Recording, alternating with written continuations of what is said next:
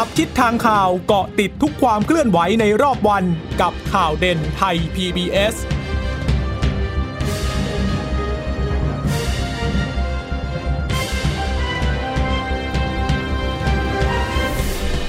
สวัสดีค่ะ สวัสดีค่ะ ต้อนรับคุณผู้ฟังสู่ข่าวเด่นไทย PBS นะคะ เราพบกันเป็นประจำทุกวันจันทร์ถึงศุกร์บ่ายๆ แบบนี้ค่ะ อัปเดตข้อมูลข่าวสารที่เกิดขึ้นในรอบวัน กับดิฉันจีราชาตาเอี่ยมรัศมีและคุณพึ่งนภาคล่องพยาบาลค่ะ ค่ะ คุณผู้ฟังสามารถรับฟังข่าวเด่นไทย PBS ได้นะคะผ่านทางเว็บไซต์ไทย PBS radio com ค่ะ หรือว่าจะฟังผ่านทางแอปพลิเคชันไทย PBS podcast นะคะ ก็มาอัปเดตสถานการณ์ได้ทุกที่ทุกเวลานะคะ ก็สวัสดีคุณผู้ฟังนะคะที่รับฟังข่าวเด่นไทย PBS เอ่อจากสถานีวิทยุที่เชื่อมโยงสัญญาณจากไทย PBS ด้วยนะคะ ก็ค่ะอยากให้ติดตามกันทุกวันจันทร์ถึงศุกร์ค่ะค่ะ วันนี้มีรัฐมนตรีเพิ่มขึ้น ต้องบอกว่าทดแทนสิ เพราะว่าอ่ารัฐมนตรีกระทรวงการคลังที่ปฏิบัติหน้าที่ได้ประมาณ 2 สัปดาห์ใช่ไหมคะประมาณ 21 วันอืมคุณปรีดีดาวฉายนะคะ ก็อ่า ลาออกจากตำแหน่งแล้วก็รอคอยกันมาพักใหญ่เลยว่า เอ๊ะใครจะได้มานั่งเก้าอี้นี้แทนนะ เพราะว่าก็เป็นเก้าอี้ที่สำคัญ เนื่องจากว่าประเทศก็ยังอยู่ในภาวะที่มีปัญหาทางเศรษฐกิจค่อนข้างมาก แล้วก็ยังมีเรื่องของการขยายเพดานหนี้ที่อาจจะต้องใช้ด้วยนะคะ เพื่อที่จะขับเคลื่อนเศรษฐกิจเพิ่มเติม วันนี้ราชกิจจานุเบกษาก็เผยแพร่ออกมาแล้วนะคะ ถึงประกาศแต่งตั้งรัฐมนตรีอ่า พระบาทสมเด็จพระปรเมนทรมหารามาธิบดีศรีสินทรมหา วชิราลงกรณพระวชิรเกล้าเจ้าอยู่หัว มีพระบรมราชโองการโปรดเกล้าโปรดกระหม่อม แต่งตั้งให้รัฐมนตรีนะคะเพื่อบริหารราชการแผ่นดินนะคะ ก็มีการโปรดเกล้าให้แต่งตั้งนายอาคมเติมพิทยาภัยศิษย์เป็นรัฐมนตรีว่าการกระทรวงการคลังค่ะ ค่ะก็เป็นรัฐมนตรีว่าการกระทรวงการคลังคนใหม่นะคะ ทีนี้มาดูประวัติของคุณอาคม เติมพิทยาภัยศิษย์กันสักเล็กน้อยนะคะ ก็จบมัธยมศึกษาตอนปลายจากโรงเรียนอำนวยสินพระนครค่ะ ระดับปริญญาตรีก็จากคณะเศรษฐศาสตร์ มหาวิทยาลัยธรรมศาสตร์นะคะ และระดับปริญญาโทก็สาขาเศรษฐศาสตร์จากมหาวิทยาลัย จากวิทยาลัยวิลเลียม รัฐแมสซาชูเซตส์ประเทศสหรัฐนะคะ คุณอาคมเติมพิทยาภัยศิษย์ก็เคยเข้ารับราชการในสังกัดของสภาพัฒน์หรือว่าสสชนะคะ เคยดำรงตำแหน่งผู้อำนวยการกองวิเคราะห์ และประมาณการเศรษฐกิจในระหว่างปี 39 ถึงปี 42 เป็นผู้เชี่ยวชาญด้านนโยบายและแผนนะคะ จากนั้นก็ได้รับการแต่งตั้งให้ดำรงตำแหน่งผู้ช่วยเลขาธิการ สสช ในปี 43 ถึงปี 46 แล้วก็เป็นที่ปรึกษาด้านนโยบายและแผนงานในปี 46 ถึงปี 47 กระทั่งปี 47 ค่ะ ก็ได้รับการแต่งตั้งเป็นรองเลขาธิการสำนักงงานคณะกรรมการพัฒนาเศรษฐกิจและสังคมแห่งชาตินะคะ แล้วก็ได้รับแต่งตั้งเป็นเลขาธิการ เลขาสสชนะคะในปี 2553 ต่อมาปี 57 ค่ะ ก็เคยได้รับการแต่งตั้งเป็นสนช สมาชิกสภานิติบัญญัติแห่งชาติ ต่อมาในเดือนสิงหาคมปีเดียวกันนะคะ ก็ได้ลาออกจากสนช แล้วก็เข้ามารับตำแหน่งรัฐมนตรีช่วยว่าการกระทรวงคมนาคมในรัฐบาลของพลเอกประยุทธ์จันโอชา ซึ่งเป็นการดำรงตำแหน่งควบคู่นะคะ ทั้งตำแหน่งข้าราชการพลเรือนสามัญแล้วก็ตำแหน่งทางการเมือง ต่อมาปี 58 ค่ะ คุณอาคมก็เป็นรัฐมนตรีว่าการกระทรวงคมนาคมแทนพลอากาศเอกประจินจันตองนะคะ ต่อมาคุณอาคมก็ยื่นลาออกจากข้าราชการในตำแหน่งเลขาธิการสภาพัฒน์เนื่องจากว่าดำรงตำแหน่งรัฐมนตรีด้วย แล้วก็ข้อสั่งการของนายกเนี่ยให้ข้าราชการประจำที่ดำรงตำแหน่งเป็นรัฐมนตรีเกษียณอายุ หรือลาออกจากตำแหน่งก็มีผลตั้งแต่วันที่ 1 ตุลาคม ปี 58 เป็นต้นไป และล่าสุดค่ะ คุณอาคมก็กลับมานั่งเป็นรัฐมนตรีว่าการกระทรวงคนใหม่ อย่างเป็นทางการในรัฐบาลของพลเอกประยุทธ์2ทับ3แทนคุณปรีดีดาวฉายที่ลาออกไป ด้วยปัญหาสุขภาพนะคะ อืมก็มีก็ดูแล้วภารกิจสำคัญของรัฐมนตรีคลังก็คงจะช่วยเรื่องของการขับเคลื่อนทางเศรษฐกิจอะนะคะ ก็เคยทำงานร่วมกับพลเอกประยุทธ์จันทร์โอชามาแล้วนะคะ ในสมัยเอ่อที่ยังเป็นคคอสสชชเพราะฉะนั้นเนี่ยการกลับมาร่วมงานกันอีกครั้งหนึ่งก็ดูแล้วก็ไม่น่าจะเอ่อมีความยุ่งยากหรือยากลำบากอะไรนะคะค่ะ แต่ว่าจะติดปัญหาก็คือยากลำบากก็คือเรื่องของเศรษฐกิจแหละเพราะว่ามันเปลี่ยนไปละนะคะ คือค่อนข้างที่จะท้าทายทีเดียวนะคะกับการเข้ามารับตำแหน่งในครั้งนี้นะคะ เพราะว่าเขาก็จับตากันบอกว่าก็ก็ขับเคลื่อนยากลำบากแหละ แต่จะทำได้ทำไม่ได้ เดี๋ยวก็คงต้องรอดูกันอีกทีนะแล้วก็ดูแล้วก็ค่อนข้างจะเป็นเออไม่ใช่งานง่ายเลยนะคะ เพราะว่าอย่างที่เราพูดกันหลายครั้งแล้วแหละว่าเศรษฐกิจในรอบนี้เนี่ยไม่ใช่แค่เสียแค่บ้านเรา แต่ว่ามันสถานการณ์โดยรวมอะค่ะ ก็ทั้งโลกก็ได้รับผลกระทบกันหมด กระทบมากกระทบน้อย ก็ขึ้นอยู่กับพื้นฐานทางเศรษฐกิจ แล้วก็แนวโน้มที่มันเป็นมาก่อนหน้านี้ด้วย คือบ้านเราอะตั้งแต่ก่อนโควิด ก็ไม่ค่อยจะคล่องตัวเท่าไหร่อยู่แล้วนะคะ แต่พอมาเจอโควิดเข้าก็เรียกได้ว่าฝืดทีเดียวนะ ก็เอาใจช่วยนะคะ เพื่อที่จะให้รัฐมนตรีว่าการกระทรวงการคลังเนี่ยสามารถที่จะดำเนินการทำงาน ผ่านพาประเทศเนี่ยผ่านพ้นภาวะที่เศรษฐกิจเป็นแบบนี้ได้นะคะอ่าทีนี้สัปดาห์สัปดาห์ไหนนะสัปดาห์หน้าใช่ไหมสิบสี่ตุลาคมก็จะเป็นอีกวันหนึ่งนะคะที่ได้รับการจับตาเหมือนกัน เพราะว่าจะมีการนัดหมายชุมนุมของกลุ่มผู้ชุมนุมนะคะ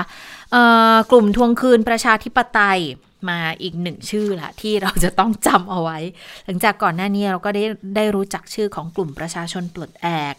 กลุ่มธรรมศาสตร์และการชุมนุมนะคะ คราวนี้ก็จะเป็นการขับเคลื่อนเป็นการนัดหมายผ่านทางเพจของคนกลุ่มที่เรียกตัวเองบอกว่าเป็นกลุ่มทวงคืนประชาธิปไตยนะคะ วันนี้นายกรัฐมนตรีก็ออกมาพูดถึงเรื่องนี้เหมือนกัน ก็เกี่ยวกับเรื่องของการชุมนุมเนี่ยก็บอกก็ทำได้นะ แต่ว่าคาดหวังว่าจะไม่เกิดความรุนแรง เพราะว่าถ้าเกิดมีความรุนแรงขึ้นมาก็คงจะไม่เป็นผลดีกับประเทศในเวลานี้นะคะ เพราะว่าก็มองว่าโควิดก็ยังไม่หมดไป แล้วก็เรื่องของการแก้รัฐธรรมนูญในสภาเขาเคลื่อนไหวเรื่องนี้กันอยู่นะ ก็อยากจะให้รับฟังตรงนี้ด้วยนะคะ ไปฟังเสียงของนายกเรื่องการชุมนุมกันก่อนค่ะ คิดจะบานปลายหรือไม่ก็คงไม่ไม่มีใครอยากให้บานปลายหรอกเนาะนะไม่ว่าจะครูเพราะนั้นก็มีความคิดเอ่อซึ่งมันดีสองทางเสมอนะ ไม่ว่าจะครูหรือนิสิตนักศึกษา ผมคิดว่าเป็นเรื่องที่จะต้องเข้าใจกันนะว่าการแสดงทางการเมืองเนี่ยทำได้ตามรัฐธรรมนูญใช่ไหมแต่ข้อสำคัญที่สุดคือต้องเคารพกฎหมายด้วยนะมันมีกฎหมายกฎหมายรูปกฎหมายที่อะไรล่ะ ในเรื่องรัฐธรรมนูญทุกมาตรา มันจะมีกฎหมายลูกอยู่เสมอนะดังนั้นก็ขอให้ดูตรงนั้นด้วยนะไม่ใช่ไปการละเมิดสิทธิ์หรอก ถ้าละเมิดสิทธิ์ก็ไม่ให้ชุมนุมสิใช่ไหมก็ชุมนุมได้แต่จะทำผิดกฎหมายก็แล้วกันนะครับ ในเรื่องการชุมนุมใหญ่ ผมก็คาดหวังว่าไม่อยากให้ให้รุนแรงขึ้นนะ หรือมากขึ้นเนี่ยมันไม่ผลดีกับประเทศในเวลานี้เลยนะโดยยิ่งในสถานการณ์โควิดนี้ด้วยนะครับค่ะก็ไม่ได้พูดแค่เรื่องของการชุมนุมใหญ่วันที่ 14 เท่านั้น แต่ว่ายังพูดถึงเรื่องของเอเครือข่ายครูขอสอนนะคะที่เมื่อวานนี้ค่ะเขาก็นัดหมายชุมนุมกันที่กระทรวงศึกษาธิการด้วยนะคะก็อืมเป็นการออกมาเรียกร้องในเรื่องของการเรียนการสอนอยู่ด้วยเหมือนกันนะคะ ค่ะมาดูความเคลื่อนไหวของผู้บัญชาการเหล่าทัพบ้างนะคะวันนี้พลเอกเฉลิมพลศรีสวัสดิ์ผู้บัญชาการฐานสูงสุด ก็เป็นประธานการประชุมผู้บัญชาการเหล่าทัพครั้งที่1นนะะก็จะได้เจอกันผู้บัญชาการฐานบก ผู้บัญชาการฐานเรือ แล้วก็ผู้บัญชาการตำรวจแห่งชาติก็ครบเลยนะคะ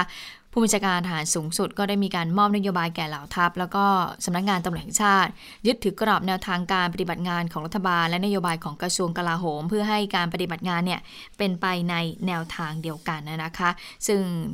ท่านก็พูดถึงว่าภารกิจที่จะต้องดำเนินการทำมีอะไรบ้างนะคะหกด้านในเรื่องของพิทักษ์รักษาปกป้องเทิดทูนสถาบันพระมหากษัตริย์ ป้องกันประเทศนะคะ มีเรื่องของการรักษาความมั่นคงของรัฐ สนับสนุนรัฐบาลในการแก้ไขปัญหาของชาติ สร้างความร่วมมือความมั่นคงกับมิตรประเทศ การพัฒนาประเทศป้องกันปัญหาภัยพิบัติแล้วก็เรื่องของการบริหารจัดการกองทัพนะคะ แต่ว่าวันนี้เนี่ยท่านก็พูดถึงเรื่องนี้ด้วยค่ะ พูดถึงเรื่องของการที่ต้องจัดส่งกำลังทหารไปปฏิบัติภารกิจสันติภาพของสหประชาชาติ ในสาธารณรัฐเซาซูดานนะคะ คือจริงๆอะก็เป็นเป็นปกติอยู่แล้วนะคะสำหรับภารกิจของกองทัพในการส่งทหารไปปฏิบัติภารกิจอย่างต่างประเทศ แต่เผอิญว่าช่วงนี้เป็นเป็นสถานการณ์โควิด -19 ด้วยนะคะ เพราะฉะนั้นการจะส่งไปฝึกแต่ละครั้งแต่ละรอบเนี่ยก็เลยต้อง ค่อนข้างที่จะให้ความระมัดระวังนิดหนึ่งนะคะ ท่านก็บอกว่าเเรื่องของการไปฝึกเนี่ยไม่ว่าจะส่งไปฝึกที่สาธารณรัฐเซาท์ซูดาน หรือว่าจะต้องส่งกำลังพลเนี่ยไปประเมินผลการศึกประเมินผลการฝึกที่ สหรัฐที่คือที่ที่ที่ซูดานเนี่ยจะเป็นลักษณะของภารกิจร่วมกับ UN นะคะเป็นการรักษาสันติภาพชุดหนึ่งที่เขาก็ต้องไปจำได้ไหมก่อนหน้านี้ที่มีบอกว่ากลับมาจากซูดานแล้วก็ติดกันเยอะๆนะซึ่งอันนั้นก็เป็นทหารนะคะ ที่ไปปฏิบัติภารกิจรักษาสันติภาพที่นู่น ส่วนใหญ่จะเป็นทหารช่างแหละแล้วก็กลับมาแล้วก็มีที่กำลังพลที่ติดโควิดกันอยู่โอ้เยอะเหมือนกันนะที่ที่กลับมารอบนั้นนะคะแล้วก็ที่กลับมาจาก ฮาวายก่อนหน้านู้น อันนั้นไปฝึกแล้วคราวนี้จะต้องไปประเมินผลการฝึก ก็ต้องต้องส่งไปอีกรอบค่ะ ก็อย่างที่บอกนะคะว่าพอจะส่งทหารไปแต่ละครั้งเนี่ยตอนนี้ก็ต้อง ระมัดระวังแล้วนะคะอ่าเรื่องของโควิด -19 ท่านก็บอกว่าก็ขอให้ประชาชนเนี่ยมั่นใจนะกำลังพลที่เดินทางไปร่วมปฏิบัติภารกิจทุกนายเนี่ยมีความพร้อมทางด้านสมรรถภาพร่างกาย แล้วก็มีมาตรฐานในการป้องกันตัวเองให้ปลอดภัยจากโควิด -19 อย่างรอดคอบแล้วก็รัดกุม เป็นไปตามมาตรฐานขององค์การสหประชาชาติ แล้วก็กระทรวงสาธารณสุขทุกประการค่ะ นอกจากนี้มีการพูดถึงเรื่องของเออการชุมนุมด้วยนะคะท่านบอกว่าอ่า ก็ควรจะต้องทำความเข้าใจกับประชาชนบางส่วนนะที่ยังไม่เข้าใจในเรื่องของสถาบัน ว่าทุกอย่างเนี่ยต้องดำเนินการตามกฎหมาย ประชาชนมีสิทธิเสรีภาพในการแสดงออก ตราบเท่าที่ไม่กระทบต่อความมั่นคงของรัฐ แล้วก็ความสงบเรียบร้อยของประชาชน แล้วก็ประเทศชาติ เพราะว่ากำลังทหารเนี่ยที่ปกป้องประเทศ ปกป้องรัฐ ประมุขของรัฐเนี่ยนะคะ แล้วก็ส่วนบทบาทกองทัพกับการเมืองผู้บัญชาการทหารสูงสุดว่ายังไงบ้างท่านบอกว่าเรื่องการเมืองเนี่ยก็เป็นเรื่องของการบริหารประเทศ ตามที่ได้รับมอบตามกฎหมาย ซึ่งทหารก็เป็นนกลไกของรัฐบาล ทหารเป็นนกลไกในทุกด้านทั้งด้านเศรษฐกิจแล้วก็สังคม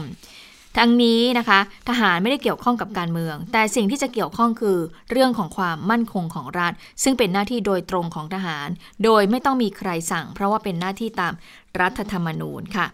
เอ่อท่านยังพูดถึงเรื่องของไม่ขอออกความเห็นเรื่องของบทบาทของสวด้วยนะ เพราะว่าพบเหล่าทัพเนี่ยก็เป็นสวโดยตำแหน่งอะนะคะ ท่านก็บอกว่าเอ่อ กรณีนี้นะคะไม่สามารถบอกได้ว่า สวเนี่ยจะมีความเห็นอย่างไร เพราะเป็นข้อกฎหมายที่กำหนดไว้ เมื่อเข้าไปเป็นสวก็ต้องดิมดำเนินการในส่วนนั้น ส่วนเรื่องการรับเงินเดือนนั้นนะคะพบผู้บัญชาการทัพผู้บัญชาการทหารสูงสุดบอกว่าก็แล้วแต่บุคคลนะจะพิจารณาถึงความเหมาะสมในการปฏิบัติหน้าที่ ซึ่งก็เป็นเอกสิทธิ์เฉพาะตัวที่จะพิจารณาทั้งนี้มีรายงานว่าผู้บัญชาการเหล่าทัพเนี่ยหารือกันแล้วค่ะ บอกว่าจะไม่รับเงินเดือนในตำแหน่งวุฒิสภา โดยผู้บัญชาการเหล่าทัพก็จะประสานไปยังวุฒิสภานะคะให้พิจารณา เพราะว่าถือเรื่องนี้เป็นสิทธิส่วนบุคคลค่ะอันนี้ก็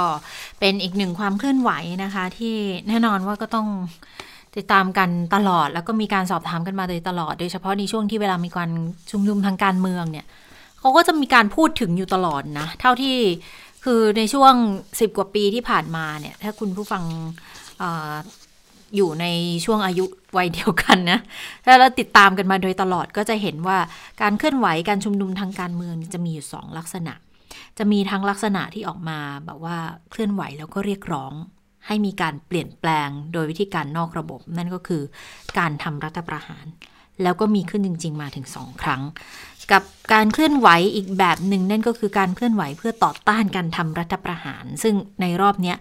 ก็เป็นการเคลื่อนไหวที่ในลักษณะของการต่อต้านการทำรัฐประหาร แล้วก็เรียกร้องรัฐธรรมนูญ ฉบับใหม่ ให้มีความเป็นประชาธิปไตย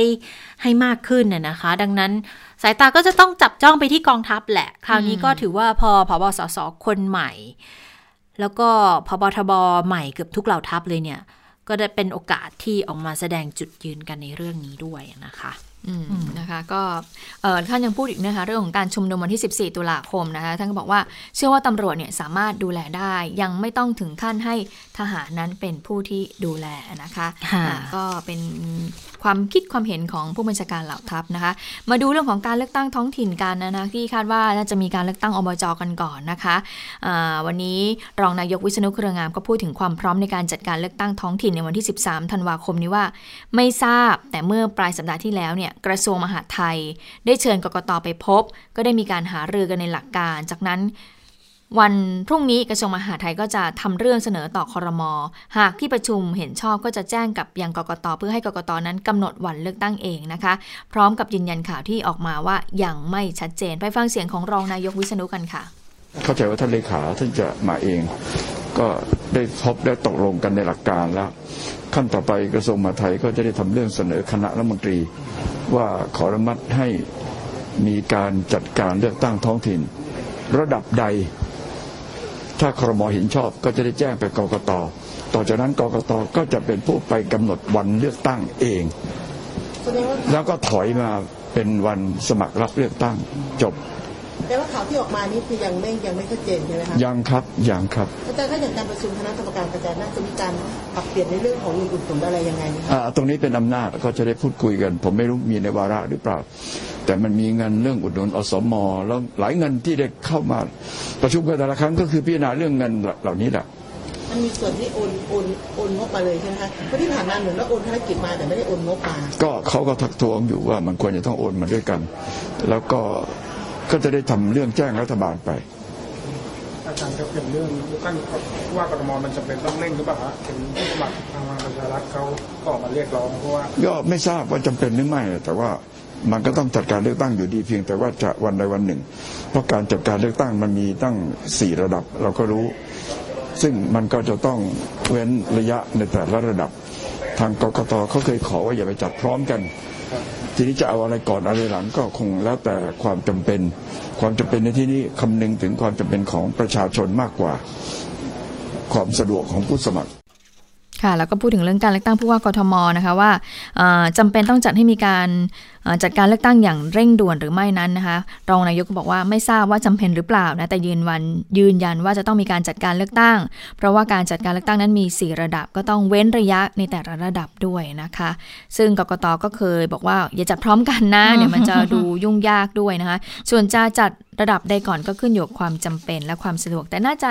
อบจน่าจะเป็นลำดับแรกแหละนะคะ แต่ค่ะส่วนของกทมเนี่ยเอ่อน่าจะเป็นลำดับท้ายๆเลยเห็นมีกระแสข่าวมาเหมือนกันบอกว่าน่าจะเป็นเดือนสิงหาคมปีหน้าสำหรับการเลือกตั้งผู้ว่ากทมนะคะ อืมก็ยังมีเวลาในการเคลื่อนไหวหาเสียงหรือว่าหาตัวผู้สมัครกันอยู่นะคะ เพราะว่าเออก็หลายพักก็ให้ความสนใจเนาะกับพื้นที่การแข่งขันในกทมเนี่ยก็คงต้องไปดูกันหน่อยว่าจะมีใครมาชิงชัยในสนามนี้กันบ้างนะคะ ทีนี้เนี่ยโอ้มีการถามถึงเหมือนกันอย่างออคุณศิระเจนจาคะสสกทมพรรคพลังประชารัฐเนี่ยบอกว่าอ้างว่า พันตำรวจเอกพลตำรวจเอกอัศวินขวัญเมือง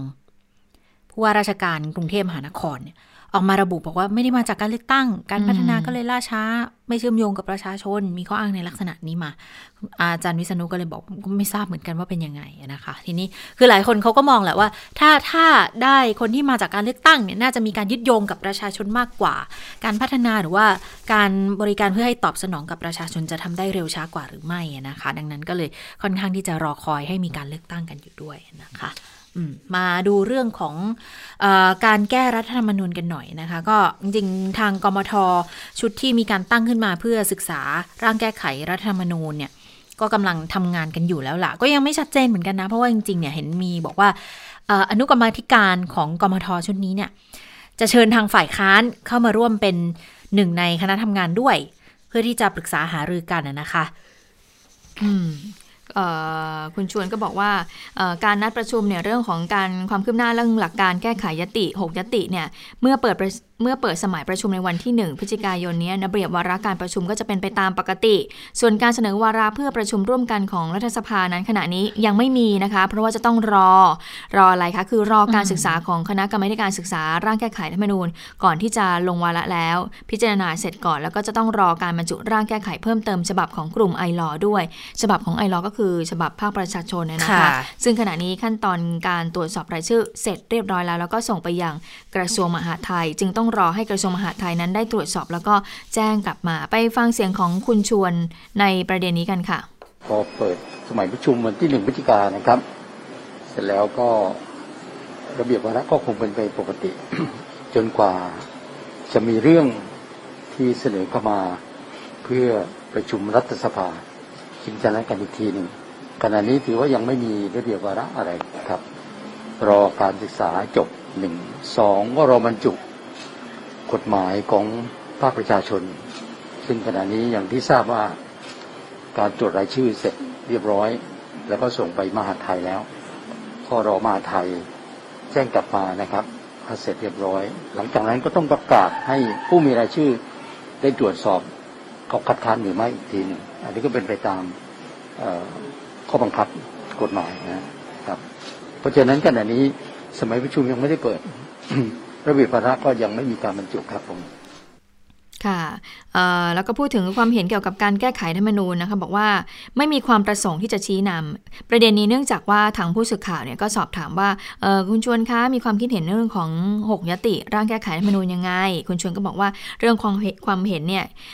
คงไม่มีความประสงค์ที่จะชี้นำนะเพราะว่าเป็นคนหนึ่งที่ไม่ได้รับรัฐธรรมนูญฉบับนี้มาตั้งแต่ต้น เพราะว่าเรื่องนี้เนี่ยเคยให้ความเห็นไปแล้วเมื่อเดือนพฤศจิกายนปีที่แล้ว แต่เมื่อบรรจุเรื่องนี้เข้าสู่ที่ประชุมก็ไม่ขอไปชี้นำเพราะฉะนั้นขณะนี้กระบวนการก็อยู่ที่คณะกรรมการร่างแก้ไขเพิ่มเติมรัฐธรรมนูญ พิจารณาก่อนที่จะรับหลักการนะคะ ทั้งนี้ตามข้อบังคับการประชุมกรรมธิการก็สามารถต่อเวลาได้นะ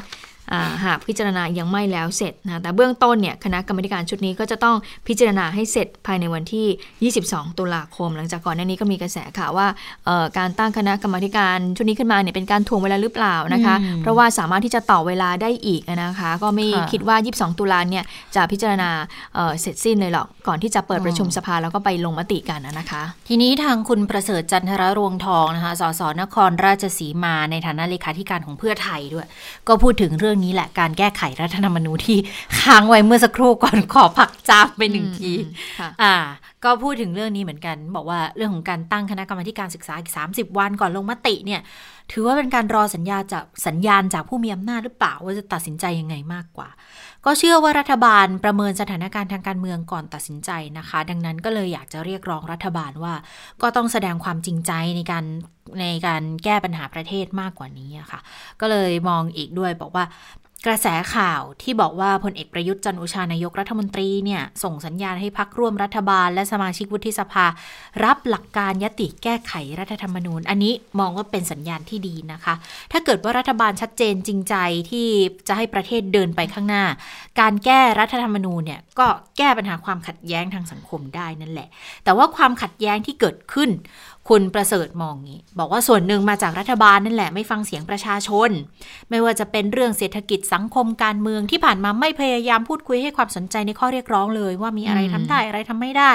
แต่ว่าใช้การโจมตีการจัดกิจกรรมของเยาวชนบอกผิดกฎหมายบ้าง ไม่เคารพกฎหมายบ้าง ก็เลยบอกเน้นรัฐบาลเปลี่ยนแนวคิดไหมล่ะ เปลี่ยนจากโจมตีมาเป็นเจราจาพูดคุยกับกลุ่มเยาวชนไหม ก็จะเป็นการชักฟืนออกจากกองไฟนะคะ เป็นการเจราจาเป็นการแก้ปัญหาที่ดีที่สุด แต่ก็เลือกราดน้ำมันเข้ากองไฟส่งผลให้ความขัดแย้งขยายขึ้น เท่ากับว่าราดน้ำมันในกองไฟนี่คือในลักษณะของการตั้งกรรมธิการขึ้นมาหรือเปล่า พื่อที่จะยื้อเวลาอย่างนี้หรือเปล่า น่าจะตีความได้ออกมาเป็นแบบนั้นเหมือนกันนะคะ ค่ะเเรื่องของการแก้ไขแมนูเนี่ยสิ่งที่สำคัญก็อย่างที่บอกนะคะ ก็คือเสียงของสว เพราะว่าสวเนี่ยในวาระแรกก็ต้องอมีเสียงอย่างน้อยเนี่ย84 เสียงขึ้นไป ทีนี้ก็ต้องมาดูว่าจะครบ 84 เสียงหรือเปล่านะคะ นี่แค่ขั้นตอนแรกใช่ไหมคะ ทีนี้ก็มีกระแสข่าวว่า สวเนี่ยมีนักวิชาการบางท่านก็บอกว่าสวเนี่ยอาจจะตีตกนะคะ คือไม่รับร่างทั้ง 6 ฉบับนี้เลยนะคะ เรื่องนี้ก็มีผู้สื่อข่าวไปถามคุณพรเพชรวิชิตชลชัยประธานวุฒิสภานะคะ ก็กล่าวถึงกรณีที่มีนักวิชาการมาท้วงติงว่าหากสวเนี่ยไม่เปลี่ยนจุดยืนในการลงมติรับหลักการ เพื่อเปิดทางให้แก้ธรรมนูญเนี่ยก็จะถูกจารึกในประวัติศาสตร์ว่าทำลายประชาธิปไตยเลยนะ คุณพรเพชรก็บอกว่าก็เชื่อว่าสวเนี่ย ตั้งจุดยืนในการลงมติในชั้นรับหลักการยติการแก้ไขรัฐมนูญ6ยติ และไม่เห็นว่ามีใครมีจุดยืนใด โดยน่าจะเป็นเพียงข้อกังวลว่ายติเนี่ยจะไม่ผ่านวาระรับหลักการ ทั้งนี้สวก็ต้องระมัดระวังในการลงมตินะคะ โดยส่วนตัวก็เห็นว่าจุดยืนในความเป็นจริงเนี่ยที่ต้องยึดมั่นในสิ่งที่ถูกต้อง ก็คือสวต้องมีอิสระ เพราะว่าสวเนี่ยไม่ใช่นักการเมือง เป็นผู้ทรงคุณวุฒินะคะ นี่คือจุดยืนของสอวอที่จะต้องพิจารณารัฐธรรมนูญให้ดี ไปฟังเสียงของคุณพรเพชรวิชิตชลชัยค่ะ ไม่ใช่ สวไม่ได้ตั้งจุดยืนอะไรเลยผมยังไม่รู้ว่าใครไปตั้งจุดยืนไว้ยังไม่ได้ลงมติเลย ยังไม่ได้ลงอันนั้นเป็นข้อกังวล แล้วก็เป็นข้อกฎหมาย ซึ่งไม่ได้เกี่ยวกับสวนะฮะกฎหมายเขียนมาอย่างนั้น สวก็ต้องระมัดระวังในเรื่องของการลงมติ ยังไม่ได้มีจุดยืนอะไร มีใครมีจุดยืนบ้างล่ะช่วยบอกผมหน่อยสินะครับ คือคือจุดยืนที่ที่เป็นจริงในความคิดของผมของสว สวก็ต้องมีอิสระนะฮะเพราะว่าไม่ใช่พรรคการเมือง ก็ต้องมีดุลพินิษและเป็นผู้ทรงคุณวุฒิจุดยืนของเขาก็ต้องจับอยู่ติดอยู่กับการเป็นผู้ทรงคุณวุฒิการที่จะดูแลกฎหมายให้ดีโดยเฉพาะกฎหมายรัฐธรรมนูญซึ่งเป็นกฎหมายสูงสุดของประเทศครับนี่คือจุดยืนถ้าถ้าจะพูดอย่างนั้นนะ แต่ว่าจุดยืนผมไม่ทราบว่าหมายความว่าไงที่ที่ที่เช่นนั้น ก็คงเป็นอย่างนี้แหละถ้าไม่อยู่กับ สิ่งที่ถูกต้องสิ่งที่เป็นไปตามกฎหมายก็ ก็เขาว่าไงนะจะทำให้อะไรนะมันมันมันไม่มีการเปลี่ยนจุดยืน มันต้องนึดมั่นในจุดยืน ชัดเจนนะ ไม่มีการเปลี่ยนในจุดยืนแต่ยึดมั่นในจุดยืน แต่ทีนี้คำถามว่าคือยึดมั่นในจุดจุดยืนยืนไหนเนี่ยคืออะไรนะคะจุดยืนอะไรอ่าจุดยืนคืออะไรจุนะดยืนคืออะไรทีนี้มีถามต่อด้วยนะคะ ผู้สื่อข่าวก็ถามว่า แล้วส่วนข้อกังวลของสวบางส่วนว่าจะต้องทำประชามติ ถามความเห็นประชาชนก่อนการแก้ไข รัฐธรรมนูญว่าเห็นด้วยหรือไม่ คุณพรเพชรก็บอกว่าโอ้ยถามอย่างนี้ก็ลำบากใจในการตอบนะเพราะว่าเรื่องนี้เนี่ยเป็นข้อถกเถียงของนักกฎหมาย จึงพยายามไปศึกษาเช่นกันว่าเป็นอย่างไร ก็ทราบว่าตอนนี้เนี่ยมีการตั้งคณะอนุกรรมธิการศึกษาขึ้นมาแล้วค่ะก็ต้องรอฟังรายงาน และหลังจากนี้ก็ต้องดูว่าสวเนี่ยจะพิจารณาอย่างไร เพราะฝ่ายหนึ่งก็บอกว่าให้ทำประชามติก่อนที่จะรับหลักการ หรือหลังรับหลักการ ซึ่งก็จะต้องให้ได้ข้อยุติหากดำเนินการไม่ถูกต้องอาจจะขัดต่อกฎหมายได้ ซึ่งก็ยอมรับตามตรงว่ายังไม่เข้าใจในเรื่องนี้เลย จึงยังไม่สามารถที่จะตอบได้อย่างชัดเจนค่ะ ค่ะ ทีนี้ก็มีการถามล่วงหน้าเหมือนกันบอกอ้าวถ้าเกิดว่าตอนนี้ตั้งกมทกันเสร็จแล้ว แล้วไปตีตกในวาระรับหลักการช่วงเปิดประชุมสมัยหน้าล่ะ จะทำยังไง ต้องไปเริ่มอีกทีปี 64 เลยไหมเดือนพฤษภานู่นเลยสมัยประชุมปี 64 นู่นเลยนะคะ คุณพรเพชรก็บอกว่าอันนี้ไม่ใช่ธงที่ตั้งไว้ทำไมต้องถูกตีตกอะ ยืนยันบอกไม่มีความเห็นนี้นะ แต่ว่าทุกคนก็พร้อมจะรับฟังผลการศึกษาทั้งนั้นเลยนะคะ แต่ว่าก็ตอนนี้เนี่ยสองยติแรกพิจารณาควบคู่กันไป ก็คือแก้มาตรา 256 แล้วก็ตั้งสสรยกร่างใหม่ อีก4ยติอันนี้แก้เฉพาะเรื่อง อันนี้ก็ต้องดูตามความเห็นของสวด้วยนะคะ ดังนั้นก็เลยขอให้สื่อมวลชนนี่แหละไปติดตามการรายงานการศึกษาของทางกมทมา ผลการศึกษามองว่าไม่ได้ชี้นำในการลงมติ แต่ว่าจะเป็นการแจงในข้อกฎหมายค่ะ ทีนี้รายชื่อของสว โดยตำแหน่งที่ก็ต้องเปลี่ยนคนกันเนี่ยห้าตำแหน่งเลยทีเดียวเนี่ย เอาขึ้นทุนกล้าวทุนกระหม่อมถวายหรือยังเพื่อพิจารณาแต่งตั้งก็บอกว่ายังค่ะ เพราะว่าอยู่ระหว่างการตรวจสอบอยู่ แล้วคาดการไม่ได้ด้วยว่า จะเสร็จทันเข้าร่วมประชุมรัฐสภาในยติแก้ไขรัฐธรรมนูญ เดือนพฤศจิกานี้ไหมก็เลยบอกไม่ได้เหมือนกันว่า ถ้าสวด้านความมั่นคงมาทำหน้าที่แล้วเนี่ยจะได้มาร่วมพิจารณายติแก้รัฐธรรมนูญหรือเปล่า ไปถามกันเองก็แล้วกันเพราะไม่เคย ไม่เคยกำชับใคร ไม่ประชุมก็อย่าประชุมค่ะเพราะถือว่าอันนี้เป็นสิทธิเป็นหน้าที่ของสวแต่ละคนที่จะพิจารณาตามความเหมาะสมด้วย สวคนอื่นก็เหมือนกัน เพราะว่าคือคือเขามีการตั้งข้อสังเกตกันไง ถ้าจำกันได้เนี่ยตอนพิจารณา 23-24 กันยาเนี่ย สวเหล่าทัพไม่ได้เข้าร่วมในยตินี้เลยนะคะ ไม่ได้เข้าร่วมในการรับหลักการในในวาระรับหลักหลักการด้วยก็เลยไม่แน่ใจเหมือนกันว่า แล้วคราวเนี้ยจะมีอยู่สองอย่างก็คือถ้าเอ่อ ทุนเกล้ายังไม่ได้ทุนเกล้าเพราะว่ายังตรวจสอบคุณสมบัติอยู่ใช่ไหมแล้วแล้วถ้าทุนเกล้าไปแล้วจะทันในการเข้าสู่สมัยประชุมเดือนพฤศจิกาไหม อันนี้เรื่องหนึ่งกับอันที่สองสมมุติทัน ทันแล้วจะเข้าไหมหรือไม่เข้า ก็อีกเรื่องหนึ่งเหมือนกัน เพราะอย่าลืมว่าตอนก่อนปิดสมัยก็ไม่ได้เข้า แต่อันนั้นน่าจะมองว่าเป็นลักษณะของความเหมาะสมมากกว่า เพราะว่ากำลังจะเกษียณอายุในอีกหนึ่งสัปดาห์ หลังจากวันประชุม ก็เลยน่าจะมองว่าเป็นความเหมาะสมก็เลยไม่เข้าซะดีกว่า ก็มาเป็นจุดที่ต้องพิจารณากันอีกทีนะคะ ค่ะมาดูความคืบหน้ากรณีที่ผอสวนสัตว์ แห่งประเทศไทยในพระบรมราชูปถัมภ์นะคะ ถูกยิงเสียชีวิตเนี่ยนะคะแล้วตอนนี้เนี่ยก็เลยต้องสืบสวนหาข้อเท็จจริง กรณีที่ท่านเสียชีวิตรวมถึงเก้งเผือก สายพันธุ์ราชทานที่หายไป 2 ตัวในสวนสัตว์ด้วยนะคะว่ามันเกี่ยวข้องกับการเสียชีวิตของท่านด้วยหรือไม่หรืออย่างไรนะคะ วันนี้ก็มีความคืบหน้านะคะโดย ทางเจ้าหน้าที่ก็ลงพื้นที่ตรวจสอบ กรณีที่ลูกเก้งเผือกสายพันธุ์รัชทานเนี่ยเขามีชื่อด้วยนะคะ ชื่อคุณภูมิกับคุณภาคหายไปอย่างปริศนา และเมื่อวานนี้เนี่ยประธานกรรมการองค์การสวนสัตว์แห่งประเทศไทยนายชวลิตชูขจร ก็ลงพื้นที่ติดตามในเรื่องนี้ แล้วก็ได้ข้อสรุปในเบื้องต้นก็พบว่าเก้งตัวแรกเนี่ยหายไปจริงค่ะ แต่จะถูกสัตว์อื่นทำร้ายหรือว่าตายด้วยสาเหตุใดนั้น ยังอยู่ระหว่างการตรวจสอบ แม้ว่าจะพบซากแล้วก็ตาม ส่วนอีกตัว อีกตัวนี้มีหลักฐานชัดค่ะ ว่าถูกงูเหลือมกินนะคะถูกงูเหลือมกิน ดิฉันเห็นภาพบ้างแล้วนะคะ ก็มีคุณผู้ชม คุณผู้ฟังก็น่าจะเห็นบ้างแล้วเขาออกมาตามสื่อออนไลน์แล้วนะคะ โดยผลการสอบสวนก็น่าจะสรุปได้ในวันพรุ่งนี้นะคะส่วนสาเหตุมาจากความไม่เข้าใจการกรณีที่ถูกสั่งย้ายค่ะสำหรับ ความคืบหน้าคดีนี้แม้ว่าผลการสอบสวนยังไม่ออกมา แล้วก็ยังไม่ได้มีการแจ้งความกับตำรวจก็ตาม ในการสืบสวนขณะนี้ ชุดสืบสวนของตำรวจภูธรจังหวัดสงขลาก็มีการตั้งชุดสืบสวนเพื่อขี้คายคดีเก้งทั้งสองตัวหายไปแล้วนะคะ ซึ่งก็มีรายงานว่ากรอบการสอบสวนเนี่ยก็มีการตั้งเอาไว้หลายประเด็นหนึ่งก็คือทำไมไม่แจ้งตำรวจตั้งแต่ตอนแรกที่ลูกเก้งนั้นหายไป จนมาพบซากกระดูก ก็ยังไม่แจ้ง 2. ก็จะสอบถามไปยังผู้เชี่ยวชาญสัตว์เลื้อยคลานว่าเอ่อเวลากินตัวอะไรเข้าไปเนี่ยจะคลายเลยหรือเปล่า หรือว่าต้องใช้เวลาในการย่อยสลายนานอืมเพียงใด 3. สืบสวน ร่องรอยพื้นที่เมื่อทราบว่าเก้งหายไปแล้ว พื้นที่ตรงนั้นเนี่ยมีร่องรอย สัตว์ต่อสู้ดิ้นรน เอาชีวิตรอดลักษณะจะเป็นอย่างไรนะคะอ่าอันนี้ก็เป็นปมประเด็นข้อสังเกตเอาไว้นะคะ แล้วก็บอกว่ายังให้เจ้าหน้าที่ผู้เชี่ยวชาญพิสูจน์ว่าการที่สวนสัตว์เนี่ยกล่าวหาว่าลูกเก้งตัวแรกเนี่ยโดนงูเหลือมกิน แล้วก็มาพบซากโครงกระดูกทีหลังนั้น จริงหรือไม่ก็จะให้ผู้เชี่ยวชาญเนี่ยไปพิสูจน์ พฤติกรรมการกินของงูด้วยนะคะ ว่าจะสามารถกินเข้าไปแล้วเนี่ยมันมันใช้เวลาในการย่อยกี่วัน แล้วก็จะเหลือโครงกระดูกไว้หรือไม่นะคะ แล้วก็จะมาเทียบกับอายุของลูกเก้งตัวแรก ถ้าถูกงูเหลือมกินเข้าไป ยังสามารถเหลือโครงกระดูกเหมือนที่พบ และเจ้าหน้าที่สวนสัตว์ก็อ้างว่าเป็นโครงกระดูกของเก้งเผือกนะคะเหมือนกับว่าตัวแรกเนี่ยยังไม่รู้ว่าหายไปเนี่ยหายไปนี่คือเอ่อ ตายไปหรือว่า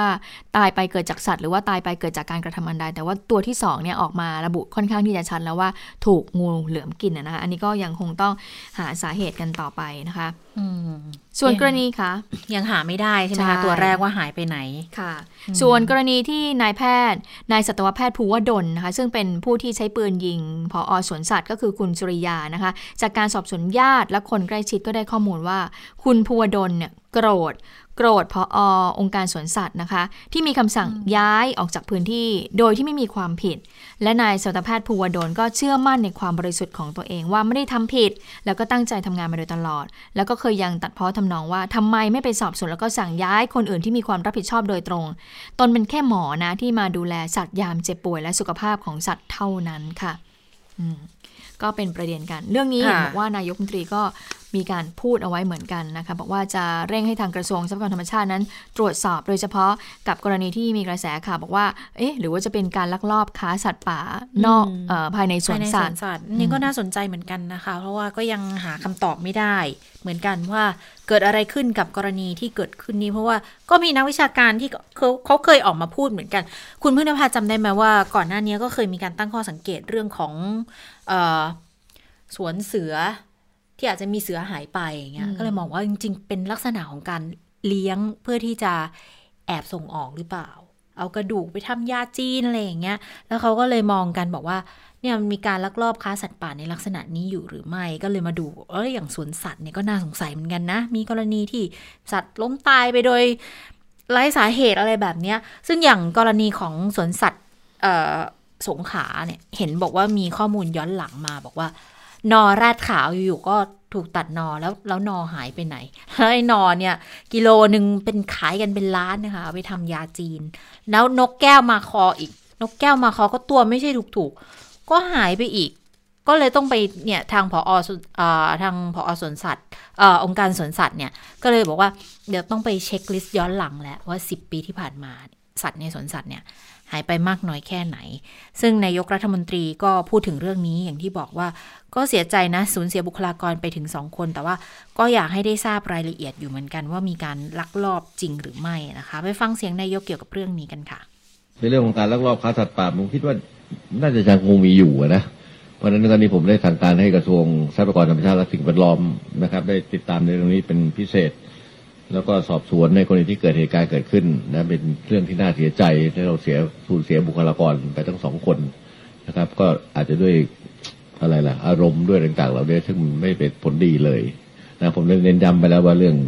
สัตว์ป่าที่หายไปสัตว์ป่าที่ตายเนี่ยต้องหาคำตอบให้ได้ และในส่วนที่เสียชีวิตทั้งสองคนผมก็เสียใจ คนหนึ่งก็ลงไปตรวจสอบยังไม่ทำอะไรเลยนะคนที่สองก็สัตวแพทย์นะซึ่งเขาเขาอาจจะไม่เข้าใจว่าเขาถูกย้าย จริง ๆ แล้วผมก็ถามว่าย้ายไปเลยหรือเปล่าเขายังไม่ได้ย้ายไปเลยนะเพื่อจะสอบสวนหาข้อเท็จจริงแค่นั้นเองนะครับ ก็น่าเสียใจกับครอบครัวทั้งสองสองสองฝ่ายสองท่านสองท่านนะครับ อืมนี่ก็เป็นเสียงของนายกนะคะที่พูดถึงประเด็นนี้ มาดูเจ้ากระทรวง คุณวราวุศิลปะอาชา รัฐมนตรีว่าการกระทรวงทรัพยากรธรรมชาติและสิ่งแวดล้อมว่ายังไงบ้าง กับประเด็นนี้นะคะคุณวราวุฒิก็บอกว่าก็ขอแสดงความเสียใจกับครอบครัว ผู้เสียชีวิต ทั้งสองครอบครัวจากเหตุการณ์นี้ ส่วนเรื่องของการสอบสวนมาหาหลักฐานเพิ่มเติมตอนนี้ก็แบ่งออกเป็น 2 กรณีค่ะ กรณีแรกในการสอบสวนคดีทางอาญาก็จะเป็นหน้าที่ของตำรวจดำเนินการไป ส่วนกรณีแก้งเผือกสายพันธุ์พระราชทานที่หายไป ก็จะเป็นหน้าที่ของคุณชาวลิตชูขจร ประธานคณะกรรมการองค์การสวนสัตว์แห่งประเทศไทย ที่ได้ตั้งคณะกรรมการตรวจสอบ หาข้อเท็จจริง เพื่อที่จะตรวจสอบข้อมูลเพิ่มเติมนะคะ โดยคุณวราวุฒิก็ย้ำว่า เหรียญนั้นมี 2 ด้าน อย่าเพิ่งด่วนตัดสินใจไป เพราะว่าอาจจะไม่ได้เป็นไปอย่างที่ข่าวนำเสนอก็ได้ ตราบใดที่ยังไม่สามารถหาข้อสรุป หรือว่ามีข้อเท็จจริงออกมาเป็นหลักฐานที่เชื่อถือได้ ก็อยากให้รอความชัดเจนจากคณะกรรมการสอบสวนข้อเท็จจริง ติดตามสิบหาข้อมูลทั้งหมดก่อนนะ เพื่อความชัดเจน รวมถึงกรณีอื่นของสวนสัตว์แต่ละแห่งด้วย ที่อาจจะมีความผิดปกติที่สัตว์นั้นหายไปนะคะ ทีนี้เมื่อถามว่าจะมีนโยบายป้องกันไม่ให้เกิดเหตุการณ์ซ้ำอย่างนี้อย่างไร คุณวราวุฒิก็บอกว่า ก็ได้มีการกำชับนะไปยังทางประธานคณะกรรมการองค์การสวนสัตว์ ว่าจะต้องหาผู้บริหารเพื่อรักษาการไปก่อน แล้วก็จะต้องหาผู้บริหารคนใหม่มาแทนตำแหน่งที่ว่างลง เพื่อที่จะมีคำสั่งไปยังสวนสัตว์แต่ละแห่ง เพราะว่าตำแหน่งรัฐมนตรีกระทรวงทรัพย์ทำได้เพียงกำกับดูแลเท่านั้น แต่หน้าที่การสั่งการเนี่ยต้องมาจากบอร์ดบริหาร แล้วถึงจะมีคำสั่งไปยังผู้ในการแต่ละสวนสัตว์ได้นะคะ ทีนี้ก็คงจะมีคนไปไปถามท่านว่าถามคุณเวลาวุฒิบอกว่าเอ๊ะรอยตัวหนีปัญหาหรือเปล่านะคะ คุณเวลาวุฒิก็บอกว่า มันไม่ใช่เรื่องของรอยตัวเหนือปัญหานะ แต่ว่าต้องมาดูกฎหมายได้บัญญัติอย่างไร เพราะว่าเราต้องทำตามกฎหมายที่มี ไม่สามารถไปละเมิดกฎหมายได้อำนาจการบริหารเนี่ยมันขึ้นอยู่กับคณะกรรมการองค์การสวนสัตว์ ส่วนตนมีหน้าที่ในการประสานงานใกล้ชิด โดยคุณวรวุฒิก็ได้มอบหมายให้เลขานุการรัฐมนตรีกระทรวงทรัพย์ เดินทางไปสงขาค่ะ เพื่อที่จะรับร่างของผู้อำนวยการองค์การสวนสัตว์มาทำพิธีทางศาสนาต่อไปค่ะค่ะ นี่ก็เป็นความเคลื่อนไหวที่เกิดขึ้นแล้วเออก็โหเห็นข่าวก็ตกใจเหมือนกันเนาะไม่น่าเชื่อว่าจะมีถึงขนาดนี้ แล้วยิ่งมีการพูดถึงกรณีแบบว่าความเป็นไปได้เรื่องของการลักลอบค้าสัตว์ป่าโดยเอาเอาสัตว์ออกจากสวนสัตว์ออกไปขายเนี่ยอันนี้ก็ยิ่งน่าตกใจเข้าไปใหญ่นะคะ แต่ว่า ก็หลายคนเชื่อว่าหลายคนก็อยากจะรู้เหมือนกันว่าผลสอบข้อเท็จจริงจะออกมาเป็นลักษณะไหนกันนะคะเอามาดูความคืบหน้าสถานการณ์โควิดกันบ้างค่ะ วันนี้มีรายงานผู้ป่วยเพิ่มอีก 5 คนนะคะ กลับมาจากต่างประเทศทั้งหมดเลยนะคะ แล้วก็เเห็นบอกว่าวันนี้เนี่ย ก็จะมีการ พิจารณาเกี่ยวกับเรื่องของการผ่อนคลายการบังคับใช้มาตรการป้องกันยับยั้งการระบาดของโคโรนาด้วยนะคะ ก็เป็นการเปิดเผยจากทางคุณอนุชาบุรพชัยศรีโฆษกประจำสำนักนายกรัฐมนตรี ก็บอกว่าเนี่ยสบคชุดเล็กเตรียมแล้วนะ เตรียมเคาะมาตรการเปิดรับธุรกิจต่างประเทศเข้าไทยระยะสั้นแล้วนะคะ เพราะว่าวันที่ 8 เนี่ยถ้าไม่มีอะไรผิดพลาดนะ กลุ่มแรกที่จะเป็นนักท่องเที่ยวนะคะ จากจีนก็จะมาและจากกวางโจวซึ่งจะเป็นพื้นที่ที่น่าจะเป็นพื้นที่สีเขียวเหมือนกันนะที่เดินทางเข้ามานะคะ เป็นลักษณะของเครื่องเช่าเหมาลำด้วย แต่ทีนี้เนี่ยก็มีเสียงเรียกร้องเหมือนกันบอกว่าโอ้ไหนๆก็เปิดแล้วเนี่ยขอเพิ่มกว่านี้หน่อยได้ไหมแล้วกลุ่มสำคัญที่เขาต้องการเข้ามามากอย่างกลุ่มนักธุรกิจเนี่ยนะคะ ก็ต้องหาหรือถึงมาตรการผ่อนปรนกันละ เพราะว่าเวลาถ้าเขาเข้ามาบางคนเขาเข้ามาทำธุรกิจมามาหาลือมาคุยกันแบบ ใช้เวลาแค่วันสองวันนะคะ ถ้าเกิดจะไปกักตัวเข้ามาถึงกักตัว 14 วัน กลับไปบ้านเขาเจออีก 14 วันอย่างเงี้ย เดือนหนึ่งพอดีเพื่อที่จะทำธุระแค่ 2 วัน อันนี้มันก็อาจจะไม่เป็นไม่มีความสะดวกสบายในการดำเนินธุรกิจสักเท่าไหร่นะอาจจะไม่เป็นผลดีกับการขับเคลื่อนธุรกิจด้วยนะคะ ดังนั้นแล้วก็ต้องมีขั้นตอนของการพิจารณาของสบคก่อน ว่าจะยังไงบ้างนะคะ ทีนี้เนี่ย เบื้องต้นนอกจากผ่อนปรนนักธุรกิจแล้วนะคะ ขั้นตอนต่อจากนั้นไปอีก เขาก็จะเพิ่มเติมในกลุ่มนักท่องเที่ยวศักยภาพในการกระตุ้นเศรษฐกิจมาท่องเที่ยวไทยเป็นลำดับต่อไปด้วย แต่ว่าความจำเป็นที่เห็นควรอนุญาตก่อนเนี่ยก็คือกลุ่มนักธุรกิจที่เขาจะมาเจราจาธุรกิจค่ะ จะมาตัดสินใจเรื่องการลงทุน เขาจะเดินทางเข้าออกประเทศกลุ่มนี้มองว่าเป็นศักยภาพสูงในการกระตุ้นเศรษฐกิจของประเทศด้วย ก็ต้องดูมาตรการดูแลกันเป็นพิเศษเพราะอย่างอย่างที่บอกเขามาเนี่ยเขามาระยะสั้น ๆนะคะ ดังนั้นเขาก็จะมีแผนอย่างนี้ค่ะ คือเบื้องต้นนะ ก็จะเป็นสิ่งที่ทางสบคชุดเล็กเขาจะต้องพิจารณา มาตรการอันแรกค่ะ ก็บอกว่าผลตรวจโควิดด้วยวิธี RT-PCR ไม่เกิน 72 ชั่วโมงก่อนเดินทางเข้าไทย อันนี้ทุกทุกคนที่จะเข้ามาต้องทำอยู่แล้ว 2 คือมีกรมธรรม์ประกันภัยครอบคลุมรักษาโควิด วงเงินไม่น้อยกว่า 1 0 0 0 0แดอลลาร์สหรัฐ โอ้ อันนี้ค่อนข้างเยอะเหมือนกันนะ 3. คือตรวจหาเชื้อ RT-PCR เมื่อเดินทางมาถึงและเดินทางออกที่ช่องทางเข้าออกประเทศไทยนะคะ 4. ก็คือต้องมีผู้ติดตามด้านการแพทย์และสาธารณาสุขตลอดเวลาที่พำนักในไทย หรือว่าเงื่อนไขอื่น ๆ ที่เหมาะสม 5. คือให้เดินทางโดยยานพาหนะที่เตรียมไว้ตามแผนเดินทางที่กำหนดค่ะ แล้ว 6 ก็คือจะต้องติดตั้งแอปพลิเคชันติดตามตัวเพื่อที่สามารถตรวจสอบได้ตลอดเวลาที่อยู่ในไทยเลย ทีนี้ในรายละเอียดเนี่ยอาจจะมีเพิ่มมีเปลี่ยนแปลงอะไรก็ได้ ขึ้นอยู่กับการพิจารณาของคณะกรรมการชุดดังกล่าว คือถ้าถ้าถ้าคุณผู้ฟังติดตามเรื่องของการอนุญาตให้คนเข้าประเทศนะ หลักทั้ง 6 ข้อเนี่ยมีการพูดถึงกันมาโดยตลอดแล้วนะคะ ถ้าถ้าจำกันได้นะ ตั้งแต่ตอนที่ยังเป็นก่อนก่อนภูเก็ตโมเดลอีก ตอนตั้งแต่ตอนที่บอกว่า 11 กลุ่มเข้ามาแล้วจะให้ทำอะไรบ้างเนี่ยก็มีการพูดถึงเนี่ยเรื่องระยะสั้นแต่ว่าก็ยังไม่ได้เข้ามาส่วนใหญ่ที่เข้ามาก่อนหน้านี้ก็เป็นชาวต่างชาติที่เขาน่าจะอยู่เป็นเป็นระยะยาว หรือว่าเป็นคนที่ ทำงานทำการอยู่ในนี้ หรือเป็นครอบครัวติดตามเป็นครอบครัวนักการทูตที่เขาเข้ามาอยู่แล้วนะคะ ดังนั้นอันนี้ก็จะเป็น 6 ข้อเสนอที่น่าจะต้องให้มีการพิจารณามาตรการเพิ่มเติมด้วยนะคะ แต่ว่าก่อนหน้านี้ค่ะ เขาให้นักธุรกิจและผู้มีใบอนุญาตทำงานเข้าประเทศมาแล้วประมาณ 11,000 คน กลุ่มนี้เขากักตัวใน ASQ 14 วันนะคะ แล้วก็ long stay เนี่ยวีซ่า STV ที่เริ่ม มีรายละเอียดอะไรออกมาตั้งแต่วันที่ 1 ตุลาแล้ว แล้วก็ประกาศหลักเกณฑ์อะไรออกมาเรียบร้อยแล้วอันนี้ก็จะต้องกักตัวเหมือนกัน ASQ เหมือนกัน 14 วันเหมือนกันนะคะ ดังนั้นกลุ่มระยะสั้นเนี่ย อันนี้จะเป็นกลุ่มต่อไปที่กำลังมีการพิจารณา นักธุรกิจที่เข้ามาระยะสั้นนะคะอืมนะก็เป็นความคืบหน้าในเรื่องของการเเตรียมเปิดให้นักธุรกิจนะต่างชาติเข้ามาทำงานมากขึ้นเพราะว่าเห็นเขาบอกว่าเขาลำบากเหมือนกันเพราะว่านักธุรกิจอย่างเช่นญี่ปุ่นเนี่ยคือเข้ามาก็จะต้อง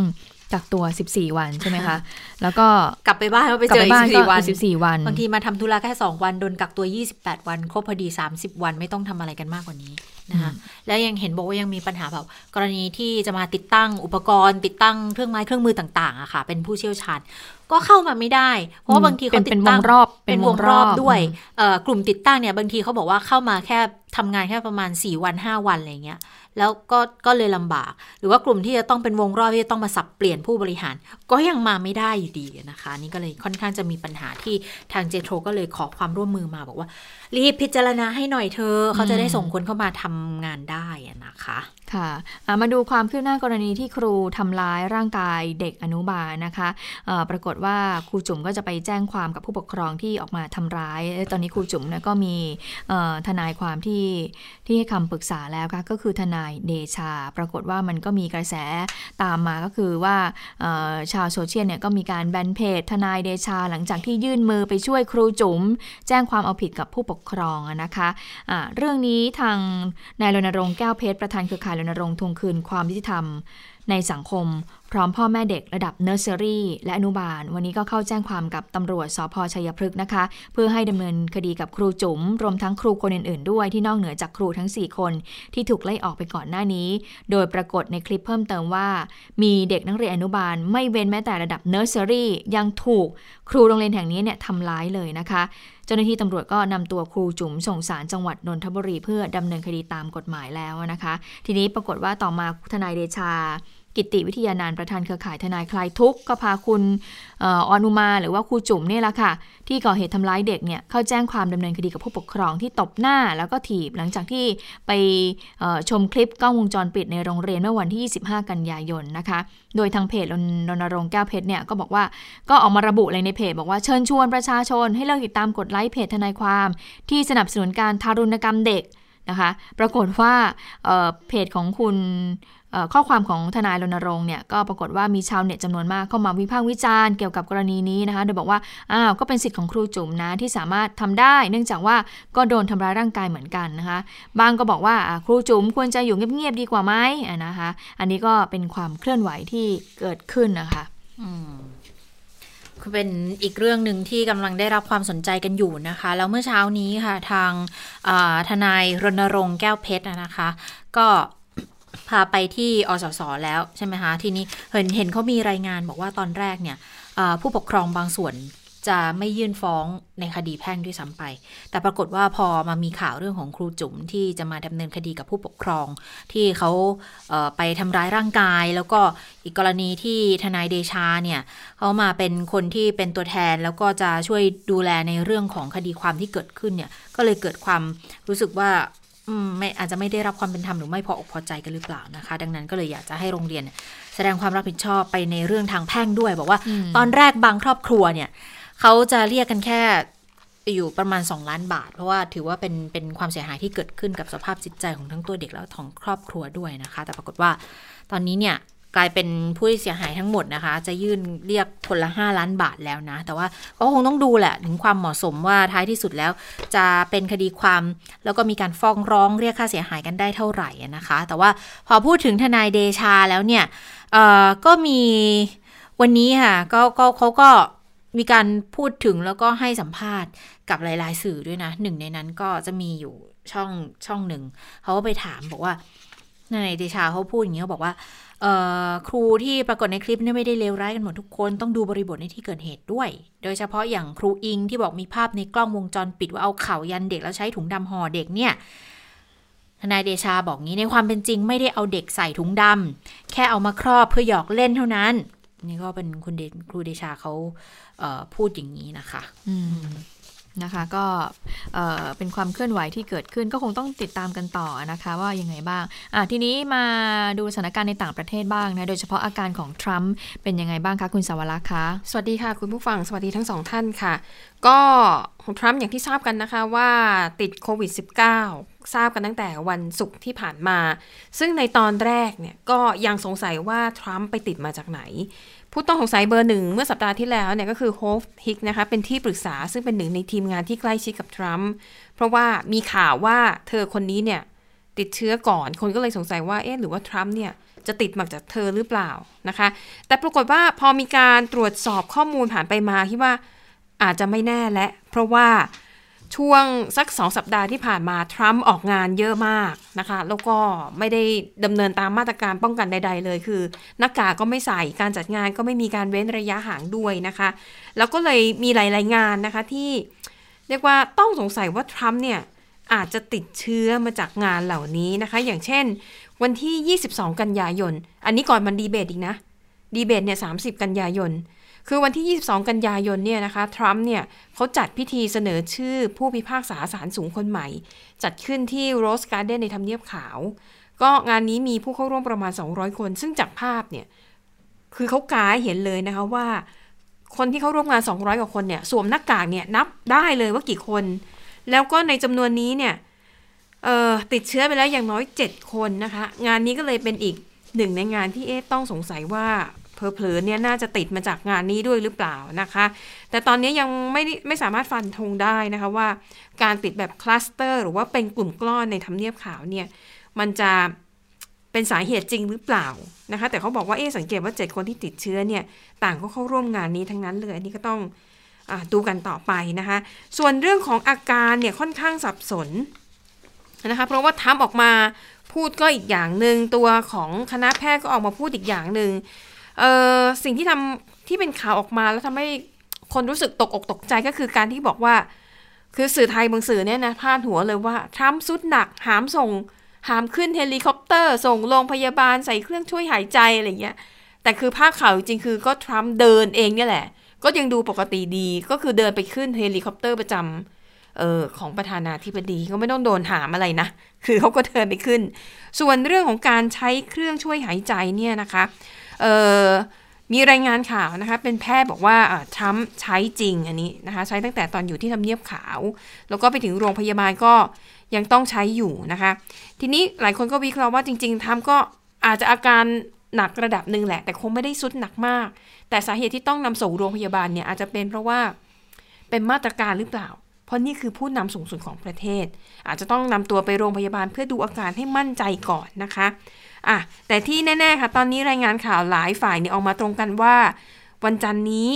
นะคะก็คือวันนี้เนี่ยก็ต้องรอดูว่าทรัมป์เนี่ยเขาบอกว่าจะออกจากโรงพยาบาลได้แล้ว อาจจะไปกักตัวต่อที่ทำเนียบขาวนะคะ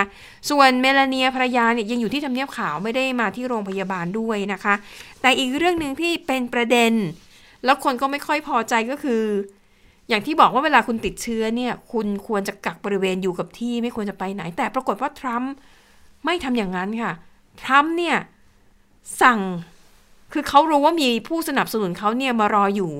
หน้าโรงพยาบาลใช่ไหมชื่อโรงพยาบาลวอเตอรีในรัฐแมริแลนด์ทรัมป์เนี่ยสั่งให้ทีมงานน่ะจัดขบวนรถ แล้วทรัมป์อะก็นั่งอยู่ในรถ แล้วขับไปไหน ขับวน ไปพบปะโบกมือ ให้กับผู้สนับสนุนค่ะท่านบอกว่าเนี่ยเขาจะต้องออกไปพบกับผู้รักชาติที่มารอให้กำลังใจเขาอยู่หน้าโรงพยาบาล ปรากฏว่าพอขับวนออกไปแล้วก็ขับกลับเข้าโรงพยาบาล แต่ผลที่เกิดขึ้นมันคืออะไรคะอย่างน้อยเนี่ยตำรวจที่ทำหน้าที่อารักขาความปลอดภัยกับประธานาธิบดี เขาต้องนั่งอยู่ในรถคันเดียวกับทรัมป์คนกลุ่มนี้คือกลุ่มเสี่ยงที่จะติดเชื้อนะคะ แน่นอนพอเสร็จงานนี้ทุกคนที่ปฏิบัติที่เข้าร่วมไอ้ทีมโชว์ออฟของทรัมป์เนี่ย ทุกคนต้องถูกกักตัว 14 วัน นั่นหมายความว่าเขาต้องเอาทีมเจ้าหน้าที่ชุดใหม่ เพื่อมาทำงานให้กับทรัมป์คนแบบตำหนิเยอะมาก แม้แต่แพทย์นะคะบอกว่าทรัมป์ทำไปเพื่ออะไรอะ่ะ มันมีประโยชน์อะไรอะ่ะ มันมีแต่จะทำให้เจ้าหน้าที่เนี่ย ชีวิตของเจ้าหน้าที่ตกอยู่ในความเสี่ยง เพราะว่าอาจจะติดเชื้อกับทรัมป์เพราะเขาบอกว่าไอ้รถที่ทรัมป์นั่งเนี่ย มันไม่ใช่แค่รถกลั่นกระสุนเท่านั้น แต่ยังเป็นรถที่ป้องกันการโจมตีจากอาวุธเคมีอีกด้วยนั่นหมายความว่าอากาศที่อยู่ภายใน มันจะก็อวนไปอยู่ในใช่นั้นวนไปวนมาใช่ อันนี้คือแพทย์ออกมาตำหนิเลยนะคะ ว่าทำทำแบบนี้ไม่ได้คำนึงถึงความปลอดภัยของคนที่อยู่ในทีมคุณเลยนะ แล้วมันก็ไม่ได้มีประโยชน์อะไรด้วยเพียงแค่ เห็นการโชว์ออฟเนี่ย มันสำคัญกว่าชีวิตของผู้คน อันนี้ถูกตำหนิหนักมากนะคะ อ่า แล้วก็ ไปดูอีกจุดหนึ่งอีกคนหนึ่งที่คุยกันไว้ว่าอันนี้ก็น่าห่วงเหมือนกันว่าจะติดไหมนั่นก็คือโจไบเดนเพราะไบเดนอายุ 77 ปีแก่กว่าทรัมป์3ปีนะคะ ก็หลังจากที่รู้ว่าทรัมป์ติดเชื้อไบเดนเองก็ต้องไปตรวจ แล้วก็ตรวจหลายรอบด้วยนะคะ จนถึงผลการตรวจล่าสุดไบเดนก็ยังไม่ติดนะคะ ยังไม่ได้ติดเชื้อโควิด -19 ซึ่งเขาก็ออกเดินสายหาเสียงตามกำหนดเดิมของไบเดนนะคะ ก็ มีช่วงหนึ่งในการหาเสียงที่รัฐเดลาแวร์นะคะไบเดนก็บอกว่าเออหาหาเสียงรอบนี้จากนี้ไปเนี่ย ผมก็ไม่อยากจะไปโจมตีทรัมป์แล้วก็สตรีหมายเลขหนึ่งนะ เพราะว่าตอนนี้ทั้งคู่ก็ติดเชื้อไปแล้วนะคะ แต่เขาก็ตอบคำถามว่า แต่ถ้าผมเป็นประธานาธิบดีหมายถึงถ้าชนะเลือกตั้งอะนะสิ่งที่ผมจะทำก็คือ ผมจะใช้อำนาจประธานาธิบดีที่มีอยู่ ส่งอุปกรณ์ป้องกันโควิด -19 ไม่ว่าจะเป็นหน้ากากชุดชุดป้องกันเชื้อแบบเต็มตัว สิ่งเหล่านี้เนี่ยผมจะส่งให้กับเจ้าหน้าที่ทุกฝ่ายที่จำเป็นนะ เช่น คนที่ต้องทำงานในระบบขนส่งมวลชน คนขับรถเมล์รถไฟนะคะ เจ้าหน้าที่ในโรงพยาบาลและก็โรงเรียนด้วย เพราะว่านี่คือความรับผิดชอบอของประธานาธิบดีในยามที่ประเทศกำลังเผชิญวิกฤต คือคุณจะไปโยนว่า นี่ไงผู้ว่าการรัฐน่ะ คุณทำหน้าที่ไม่ดีอะคุณก็เลยทำให้เกิดการระบาดเขาบอกว่าจะไปโยนความผิดแบบนั้นไม่ได้ เพราะคุณเป็นประธานาธิบดี ในภาวะวิกฤตคุณต้อง take action ทุกอย่างนะคะ แล้วก็เหตุการณ์ที่เกิดขึ้นนะคะ ก็มีการสำรวจความคิดเห็นของชาวอเมริกันล่าสุดเลยนะคะ เมื่อวันเสาร์อาทิตย์ที่ผ่านมา ปรากฏว่า โจไบเดนค่ะ ได้คะแนนสนับสนุน100ละ51 ส่วนทรัมป์เนี่ยได้แค่ 41 คือคะแนนทิ้งห่างมากนะคะคือ 10 จุดเลยนะคะ แล้วก็มีอีกร้อยละ4นะคะที่เลือกผู้สมัครจาก พรรคอื่นหรือว่าผู้สมัครอิสระ แล้วก็อีกร้อยละสี่บอกว่ายังไม่ได้ตัดสินใจว่าจะลงคะแนนให้ใครนะคะ ก็ต้องติดตามกันใกล้ๆแหละ เพราะว่าผลเหล่านี้มันก็เปลี่ยนแปลงได้ตลอดส่วนทรัมป์นี่เขาก็ยอมรับนะว่าการติดเชื้อในครั้งนี้ ก็ทำให้เขาได้บทเรียน แต่ไม่รู้จะจดจำจริงหรือเปล่า เพราะยังนั่งรถออกมาโชว์ตัวอยู่เลยนะคะอะปิดท้ายอีกที่หนึ่งที่ต้องดูคือนครนิวยอร์กของสหรัฐอเมริกาค่ะ นายกเทศมนตรีนิวยอร์กเนี่ยบอกว่าอาจจะต้องกลับมาใช้มาตรการปิดธุรกิจที่ไม่จำเป็น ปิดร้านอาหารและอาจจะต้องปิดโรงเรียนอีกไม่ต่ำกว่า 300 แห่งในย่านบรุกลิน และก็ในย่านควีนส์นาน 2-4 สัปดาห์เพราะว่าพบการติดเชื้อเป็นกลุ่มก้อนอีกครั้งหนึ่งนะคะ ก็เลยต้องรอดูต่อไปว่าตอนนี้ต้องรอให้ผู้ว่าการรัฐนิวยอร์กเนี่ยอนุมัติแนวคิดนี้ก่อน เพราะเขาบอกว่าตอนนี้น่ากังวลเพราะว่าใกล้จะเข้าสู่ฤดูหนาวแล้ว เขากลัวว่าการระบาดของโควิด -19 มันจะทวีความรุนแรงมากขึ้นค่ะ ค่ะ และทั้งหมดก็คือจับข่าวเด่นไทย PBS วันนี้เราทั้งสองคนลาสามคนลาไปก่อน สวัสดีค่ะ สวัสดีค่ะ สวัสดีค่ะ